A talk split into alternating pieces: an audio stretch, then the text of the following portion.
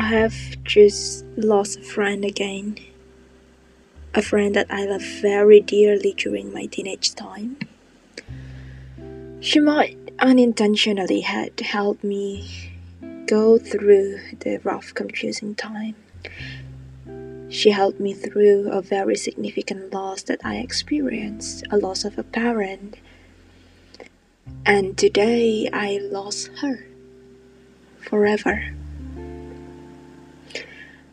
I had lost several significant people in my life family, friends, teachers, and every single sad news has always made me contemplate, makes me think that at some point I will lose everyone.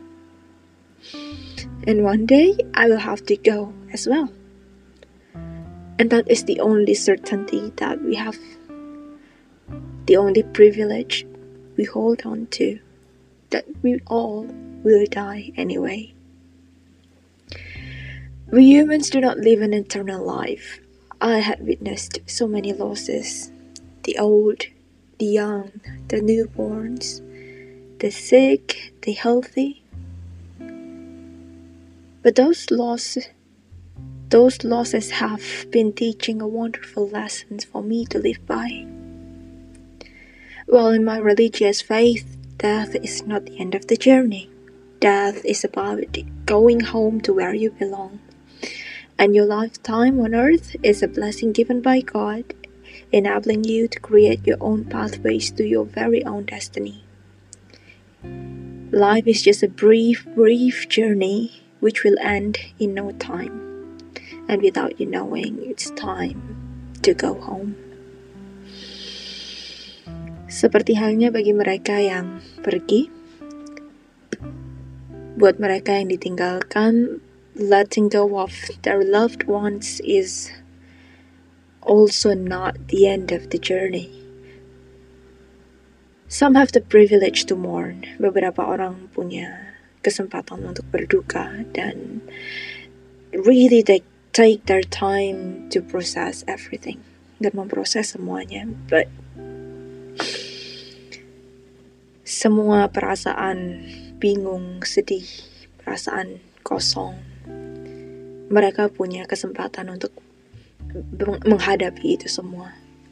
But for others, they do not have such privilege and life requires them to get back to the reality almost immediately and with their strong hearts face the life again as if they were not crumbled inside. And after years of losing and letting go, I have learned that time is the only entity that I can never buy. I have been in a constant fear of losing. I don't know if tomorrow I will receive another sad invitation to attend a funeral we never know if it will my own. I'm afraid that I do not have enough time, and in fact, I will never have enough time. As soon as I heard every single news of loss, the regret, well, my regret kind of has a familiar pattern. It is the thought of I should have spent more time with him or her. I should have done more to show how much I love them and cared about them. Many times I wonder if they could see where I am today. Would they be happy? Would they be proud of me? And would I be worthy enough to see them again in another life?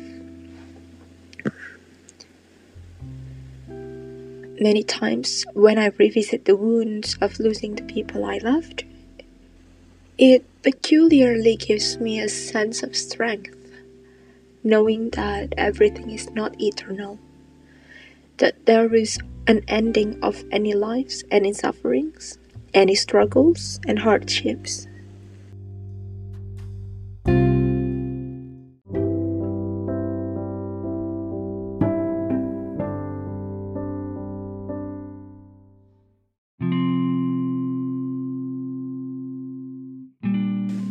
My only homework today is to work on my own life, to lead a good enough life which will allow me to see them again. Saya berharap saya akan bisa melunasi hutang-hutang rindu, pelukan, dan cerita yang belum sempat tersampaikan.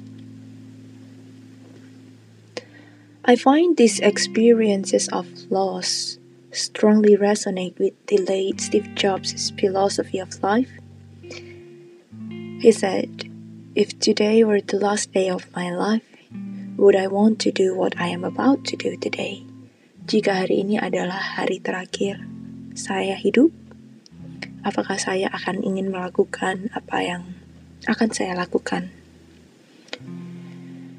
Every day might be our last day. Siapa yang tahu? Despite the pain of loss, I kinda learned that I don't wanna live life being oblivious towards the living ones. Saya belajar bahwa saya tidak ingin melupakan mereka yang masih hidup. Karena saya nggak akan punya kekuatan untuk menyesal lagi. To regret of saying goodbyes without having chance to say how are you when I had the time. I won't let this almost certain fate of loss hinder me from celebrating the present. I don't want to mourn too early. Saya tidak ingin berduka terlalu cepat. I want to live every day with as much as compassion as I can and let them know how much I care about them, how much their lives matter to me while I have time. Before our times have come.